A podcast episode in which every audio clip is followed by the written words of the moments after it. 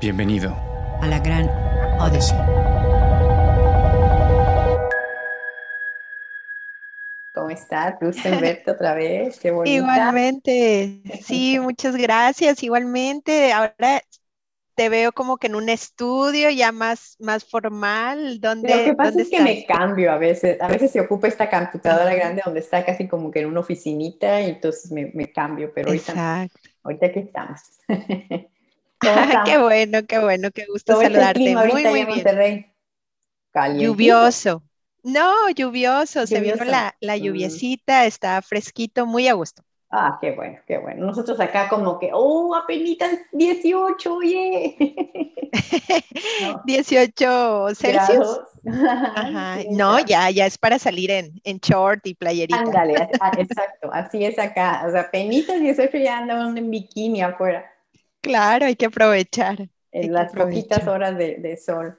Pues. Priscila, mm, te doy las gracias eh, y, este, y si quieres comenzamos un poquito con Priscila, cómo empieza en, en lo que viene siendo ya su carrera profesional, qué te ha motivado para tener un poquito más de, de historia de atrás, para saber quién es ahora nuestra Priscila. Claro que sí, Aide. Pues déjame, me remonto mucho más atrás y platicarte este, un poquito de, de mí, de mi infancia, ¿no? En mi casa, eh, mis papás son ambos maestros. Entonces, eh, mi mamá de filosofía y lingüística y mi papá se dedicó por la bibliotecología.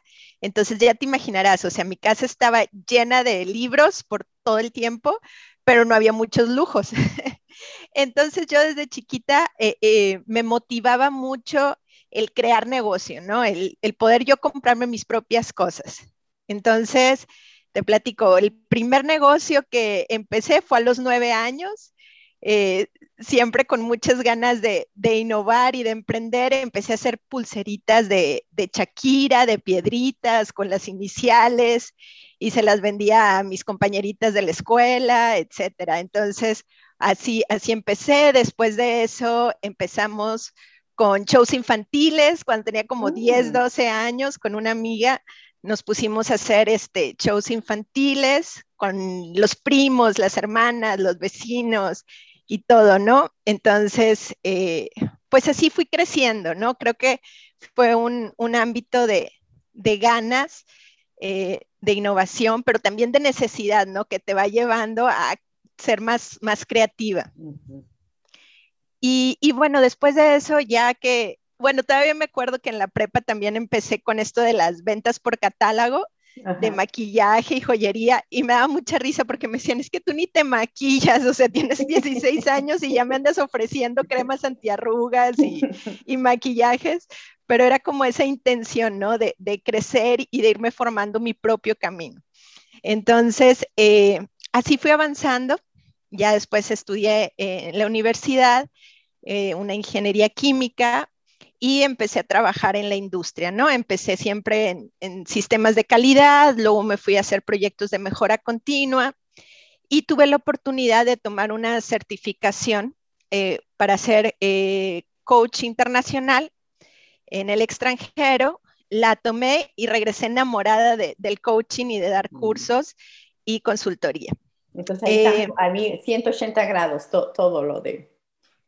Sí, sí, todo fue, fue, fue cambiando, esa, esa oportunidad que tuve me fue, me fue cambiando hacia donde me, me iba dirigiendo. Y luego logré un buen equilibrio después de haber estudiado esta ingeniería, dije, bueno, ahora vamos a hacer la maestría en educación y creo que se complementaban muy bien con la certificación. Eh, después de trabajar varios años en la industria, pues decidí poner mi propio negocio de consultoría y íbamos arrancando, ¿no? Ya sabes, eh, con puros conocidos, amigos, poco a poco, eh, de boca en boca y, y muy motivada. Eh, eso fue por ahí del 2013 uh -huh. y apenas llevábamos como un año arrancando y ya empezaba a formar mi equipo de trabajo, ¿verdad? Uh -huh. Que éramos cinco personas y yo estaba muy orgullosa de tener mi propio equipo de trabajo de, y de ir formando pues mi propio negocio, que siempre había sido un, un sueño para mí.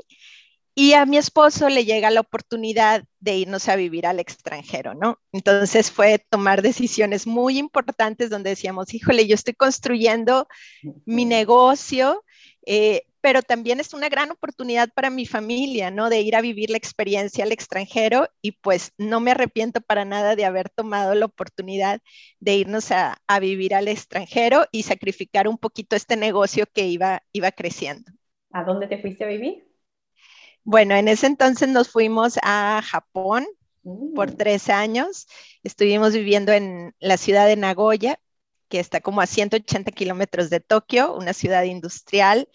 Eh, y bueno, pues ahí estuvimos tres años, tres años llenos de mucho aprendizaje, de muchísimas experiencias. ¿Tú crees que eso, ese tiempo que, como quien dice, le pusiste una pausa a tu negocio, qué hacías en esos días de que, ok, diferente cultura, y me imagino que, que estaban tus, tus pensamientos, porque a fuerza te has de haber ido a veces porque hoy hubiera podido seguirle allá. ¿Qué, ¿Qué te ayudó en ese tiempo para decir, ok, estoy aquí y a lo mejor, no sé, aprendiste muchas cosas que ahora que ya estás de regreso y dices, fue lo mejor? Valió la pena. Definitivamente. Mira, yo eh, creo que lo, lo primero es como esta mentalidad de, de aprendizaje y de aprovechar las oportunidades. Y en, en- en Japón, recién llegando, me enfrenté a mucho autoconocimiento, Aide. O sea, a conocerme a mí misma porque estás aislada, sin conocer el, idioma, sin ponerte a comunicar, sin tener a la familia cerca. Entonces, pues como ya no puedes voltear a ver otro lado, tienes que voltear hacia adentro y es un gran, gran reto. Entonces, desde que llegué, bueno, pues llegué con toda esta expectativa, ¿no? De, de, conocer todos los lugares, de aprender de todo un poco. Y me acuerdo mucho de haber ido, uno de los primeros talleres que tomé allá fue un taller de cerámica. Entonces te enseñaban a hacer tu propio tazón del té, ¿no? Era como tu bowl y lo ibas eh, formando, ¿no? Con, con, cerámica. Y yo estaba muy frustrada y de, te soy sincera porque estaba todo chueco, yo jamás había hecho cerámica y entonces el tazón ya te imaginarás, ¿no? No era perfecto, no estaba simétrico y yo con mi mentalidad súper simétrica y generil, entonces lo veía así todo chueco y yo decía, no, lo tengo que volver a hacer, no, no me salió bien. Y el instructor se acercó a mí y me dijo, no, está muy bien, tiene wabi sabi. Y fue la primera eh, como frase japonesa que se quedó muy grabada en mí, porque es la belleza de lo imperfecto. Wow. Entonces, toda esta tendencia que yo traía, esta presión de, de, la perfección, de buscar siempre ser el mejor, de que todo estuviera eh, excelente, ¿no? Muy simétrico, muy perfecto. Ahí fue como que el primer choque, ¿no? De, de, encontrarme a mí misma, de entenderme, de decir, es que está bien, o sea, admira esa belleza de lo imperfecto. Entonces, ese fue pues uno de mis primeros aprendizajes estando allá. Otro estábamos en estos festivales que hacen en Japón muy padres, que prenden eh, lámparas y que todo el mundo está bailando y se ponen sus yucatas o sus kimonos. Y empecé a platicar con una amiga japonesa de qué significaba ese festival, que era el festival de Obon, recién llegando, creo que lo festejan por ahí de, de agosto, nosotros llegamos en junio del 2014. Y entonces estábamos en esas festividades y empezamos a platicar de que ellos prendían estas lámparas para ir guiando a los espíritus, ¿no? A los antepasados, a que regresaran, a que platicar. Y yo dije, Día de los Muertos, nosotros también lo hacemos en México. Y le empecé a platicar de las flores de cempasúchil, de cómo hacíamos ofrendas en el altar y cuáles eran nuestras tradiciones. Entonces, eh, me llenó de felicidad reencontrarme con mis orígenes, ¿verdad? Con, con mi país, con, con, mi México, con mis antepasados y cómo compartimos eso independientemente de en qué país estemos o con qué gente estemos conviviendo, hay ciertas cosas que nos unen como seres humanos. Y para mí eso también fue un aprendizaje pues invalu invaluable. Y del mundo de los negocios también aprendí en Japón. Ajá. Déjenme les cuento. O sea, en Japón eh, al principio sí resultaba eh, muy conflictivo para mí eh, porque pues uno está acostumbrado, o al menos la cultura occidental, queremos respuestas rápidas, queremos que nos digan las cosas directamente y saber si se va a cerrar el trato o no se va a cerrar el trato. Mm. Y en Japón es todo lo contrario. En Japón eh, se trata de, de tomar decisiones en conjunto y de esperar y de ser paciente y de crear primero una relación. Y mm. yo creo que eso pues fue un aprendizaje muy importante ahora que me dedico al, eh, o que estoy 100% concentrada en el mundo de los negocios, en crear esas relaciones a largo plazo con tus clientes y, y ser, tener esta como paciencia y enfoque en el resultado. Yo me acuerdo, y les quiero platicar una anécdota de que también estuve muy interesada en aprender cómo se hace el té, la ceremonia mm. del té en Japón. Bueno, entonces varias amigas extranjeras nos pusimos de acuerdo y encontramos un lugar para aprender a servir el té matcha, ¿no? El té verde, el ritual. Que desde el punto de vista extranjero, pues se nos hacía muy sencillo, era preparas el té, lo mezclas, lo sirves y listo. Pues resulta que durante todo el primer mes nos enseñaron a doblar un pañuelo. Oh my entonces llegas con tus expectativas, ¿no? De que ya voy a aprender a servir el té y voy a hacer un tecito ya en la tarde porque ya fue mi clase en la mañana. Error, para nada. Todo un mes completito hora tras hora era doblar el pañuelito rojo, saber la secuencia, los tiempos y que todo este, estuviera súper eh, bien organizado y bien secuenciado, con una razón de ser cada movimiento. Entonces, bueno, pues ahí es un choque a nuestra cultura, ¿no? De, empezar a ser como mucho más pacientes. Yo creo que fue otro, otro tema importante que, aprendí en, en el tema de, de los negocios, ¿no? Esta paciencia y este crear relaciones genuinas a largo plazo.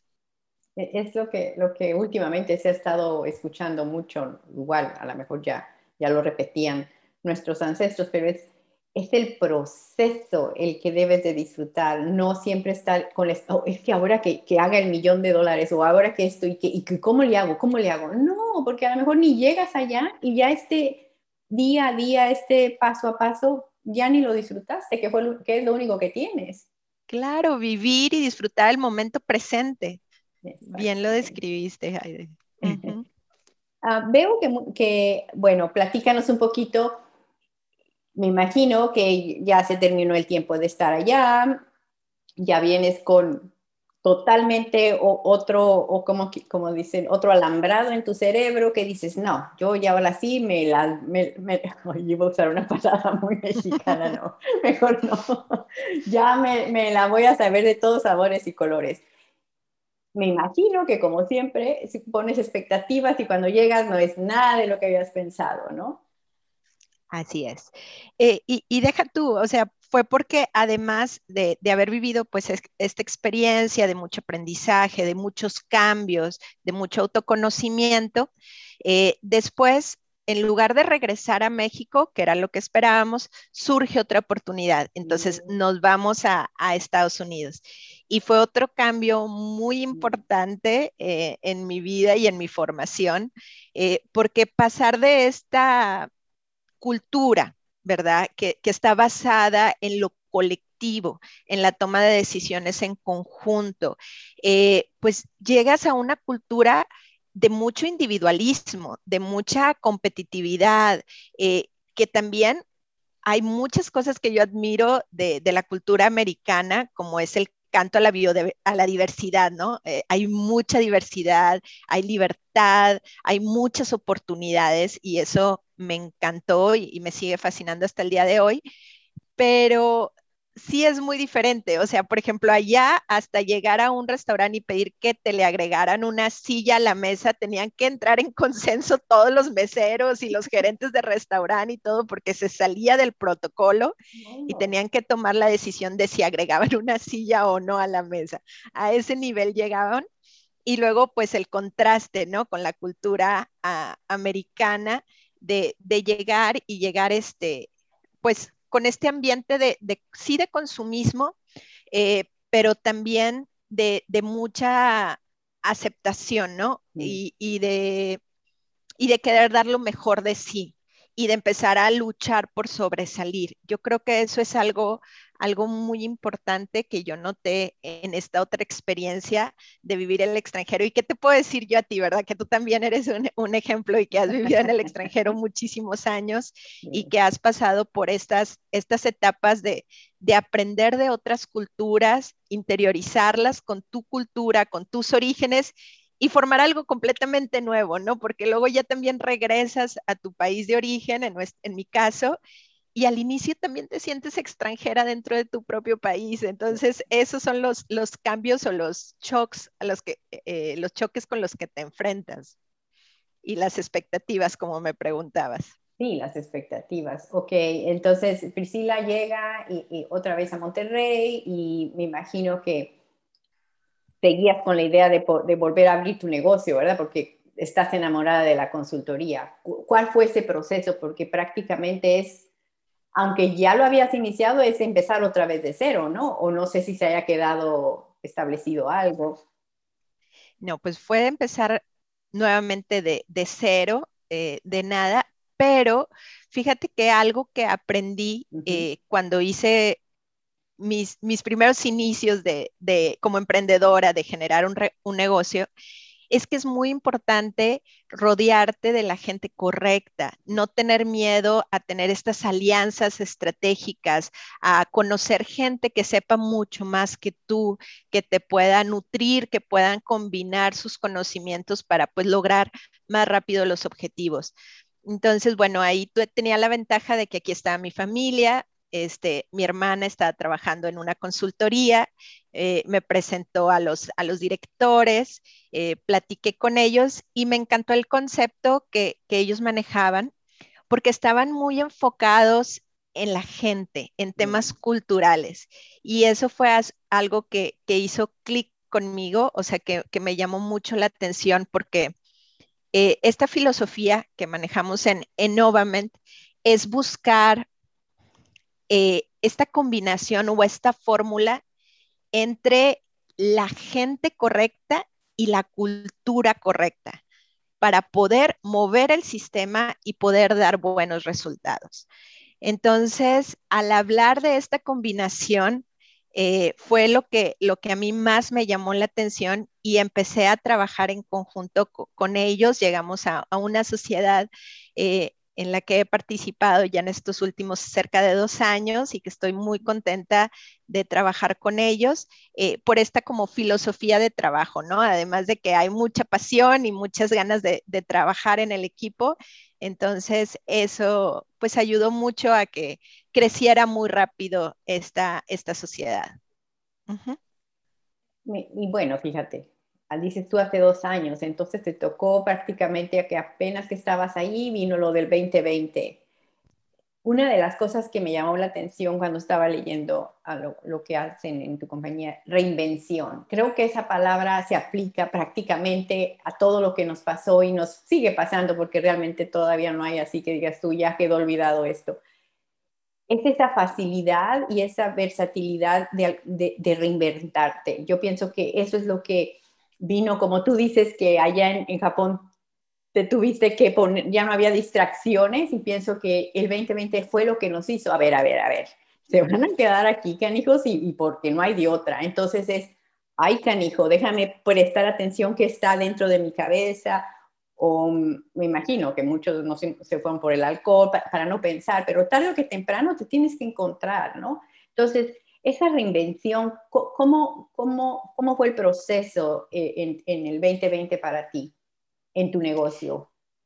Sí, pues fíjate que eh, leíamos un, un, un libro que, que, se llama La Buena Crisis, de, eh, donde nos decía que todo lo contrario, cuando se nos, nos enfrentamos a estos grandes retos, en lugar de actuar desesperadamente, impulsivamente, eh, nerviosamente, debemos de, hacer como esta pausa y este análisis y esta introspección y ver las oportunidades que se nos están presentando. A veces es muy difícil ver oportunidades en medio de la crisis, pero decíamos nosotros, pues es que es una tormenta perfecta, hay que saber navegar en esta tormenta y, aceptarla, ¿no? Y tener este, ah, este enfoque eh, de agilidad, que es algo que le decimos mucho a nuestros clientes. Si tú te enfocas en tu cliente y en dar soluciones ágiles,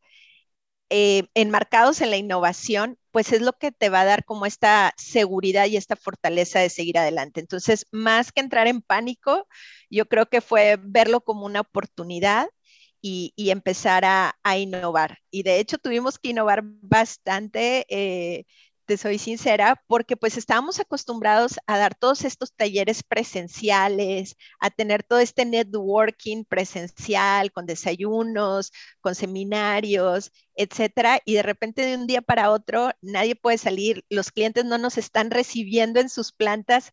¿Qué vamos a hacer? Mm. Y, y empezamos con webinars, con algo nuevo para nosotros que no habíamos trabajado y empezamos a, a tener juntas por Zoom, como ahorita la entrevista que estamos teniendo tú y yo, que llegaron para quedarse, yo creo, todo, todas estas conexiones virtuales.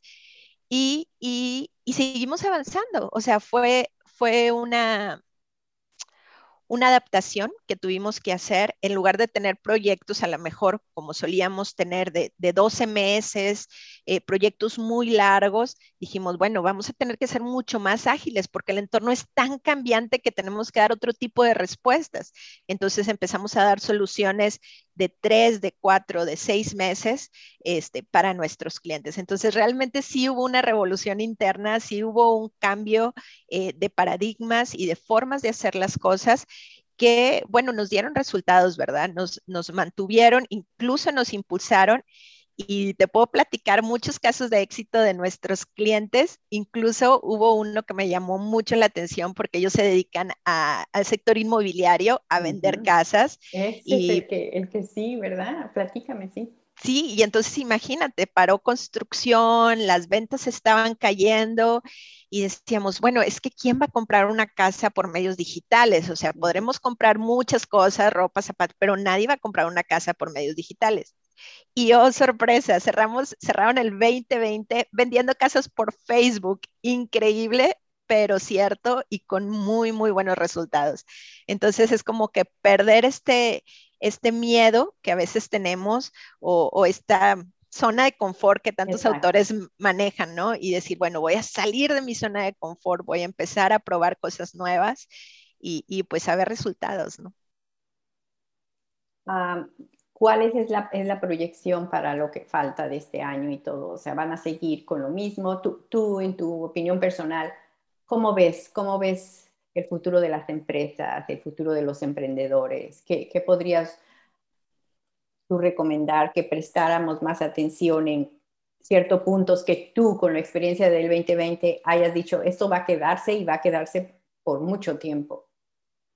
Bueno, nosotros cuando arrancamos eh, este año, el 2021, hicimos precisamente una investigación y entrevistamos a varios dueños de negocio, eh, a varios directores para saber cuáles eran sus, principales preocupaciones.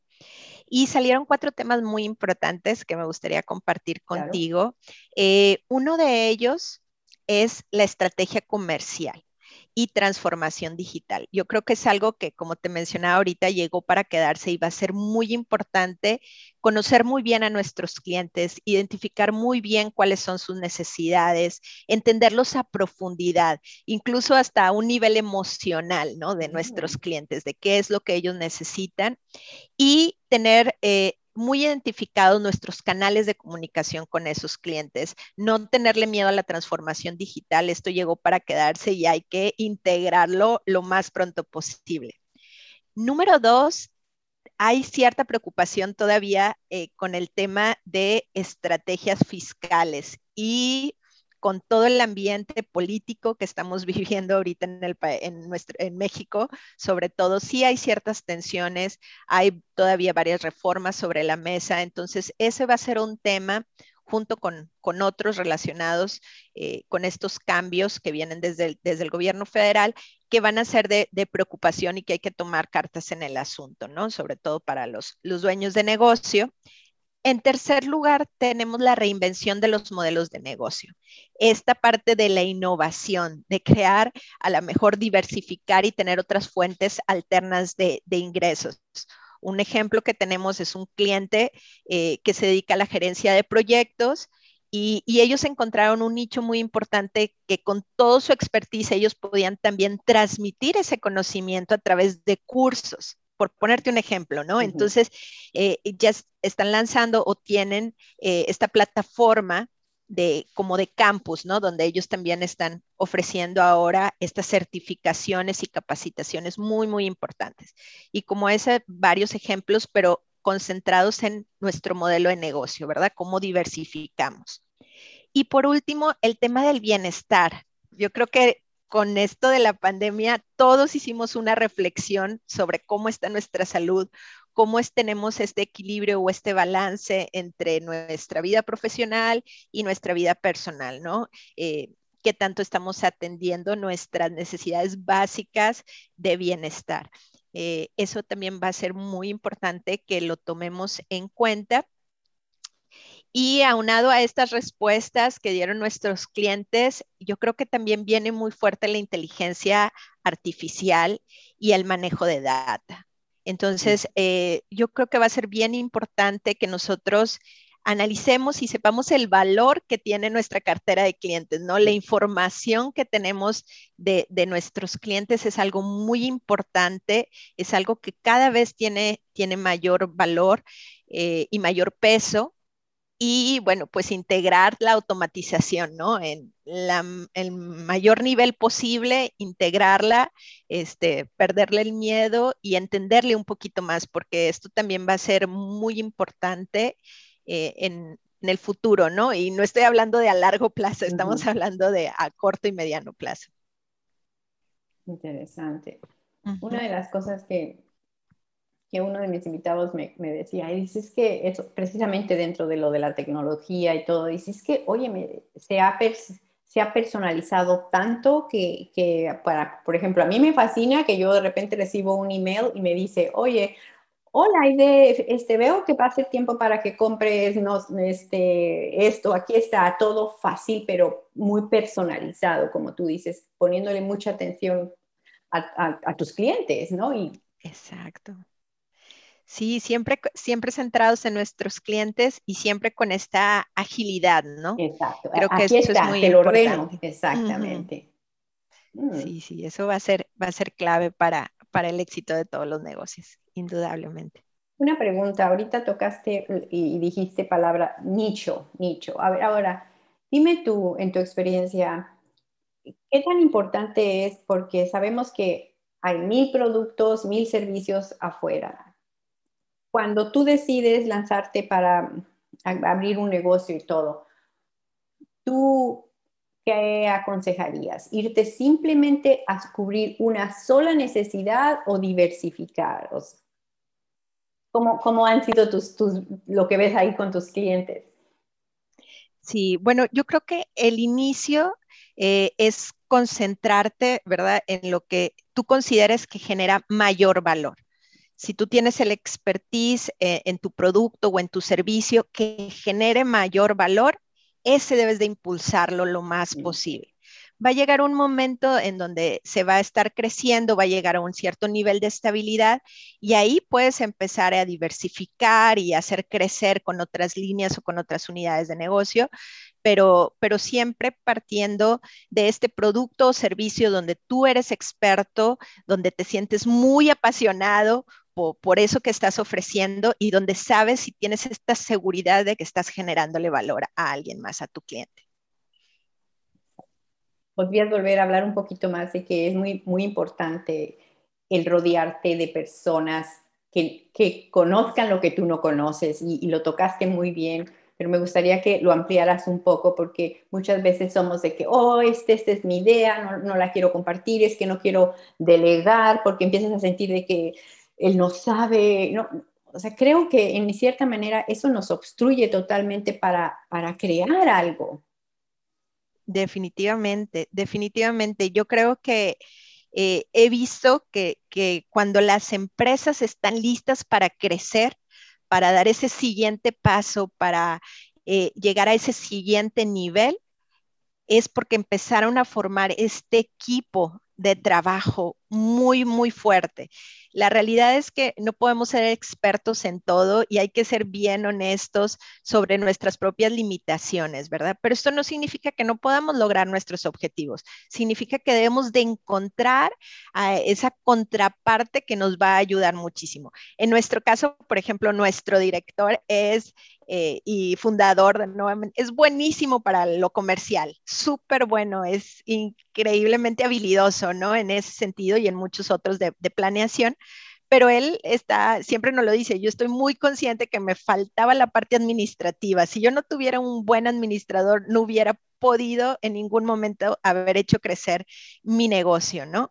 Y así todos nos vamos complementando porque creo que tenemos ciertas fortalezas, pero también ciertas oportunidades y podemos formar equipos de trabajo que consoliden, ¿verdad? Y que proporcionen como esa base sólida de crecimiento de manera interna y ahora también de manera externa, porque también empiezas a hacer como estas alianzas estratégicas. Entonces dices, bueno, a lo mejor yo tengo aquí mi equipo de trabajo y, muy claro mi producto y mi servicio, pero tener esa visión de crecimiento, de pensar en el cliente, qué es lo que el cliente realmente necesita. A lo mejor nosotros les ofrecemos servicios de consultoría y les vamos a dar solución a todas sus necesidades de planeación estratégica, de cultura organizacional eh, y de muchos otros temas, pero no somos expertos en, eh, campañas de marketing, por ejemplo, y sabemos que eso es una necesidad para nuestros clientes. Entonces, ¿qué fue lo que hicimos? Pues buscar a personas eh, súper creativas, súper expertos en campañas de marketing y creamos esa alianza para poder ofrecerles a nuestros clientes la solución integral que están buscando. Entonces, eso es algo que les va a dar muchísimo, muchísimo valor. Muy bien. ¿Algo más que quieras agregar, Preciosa? Eh, pues básicamente es nada más el, el transformar, el, querer transformar a las empresas a través del valor de su gente, ¿no? Recalcar esta, esta parte. Y yo creo que para iniciar esa transformación, pues siempre inicia con nosotros mismos, ¿no? Con, con esta perder nuestros, nuestros miedos, con este enfrentarnos a, nuestros retos, con este autoconocimiento, como les comentaba al inicio. Eh, y ya después que, tenemos esa, consolidada esa parte ¿no? interior, y, que empezamos a rodearnos de este equipo de, trabajo y empezamos a confiar, porque a veces también tenemos como esa dificultad en confiar en los demás, lo que tú decías, oye, es que es mi negocio y, quién lo va a hacer mejor que yo, nadie lo va a poder hacer con el mismo cariño o con la misma pasión que yo lo hago. Entonces, eh, tener esa confianza, ¿no? En el de poder otorgar e, esa, esa confianza, obviamente a través de sistemas de gestión y controles que toda empresa necesita y que podemos apoyar con en ese sentido, pero pasar de eso a la transformación. Es decir, tienes el, el autoconocimiento, luego tienes esta confianza y esta creación de un equipo de trabajo, lo cual te va a llevar a una, una transformación. Y yo creo que esto es algo continuo, ¿verdad? No es como, como tú decías, no es como que, ah, es el objetivo final y ya llegué ahí y eso fue todo. No, es el proceso, disfrutar ese proceso eh, pues creo que es algo, algo eh, muy valioso, ¿no? Y que todos podemos aprender y seguimos aprendiendo todos los días a disfrutar ese proceso. Excelente. ¿Qué te parece si terminamos con que compartas un refrán o un pensamiento? Claro que sí. A lo mejor va a ser uno japonés, a lo mejor. sí, eh, bueno, sí, sí, sí se me viene a la mente una, frase, una frase japonesa y es cuando la tomo cuando a veces nos sentimos un poquito eh, frustrados, decepcionados, que las cosas no salieron como nosotros nos esperábamos, se llama Kintuji. Es como esta frase donde dice que reconstruyamos, eh, aprender a reconstruir con oro, ¿no?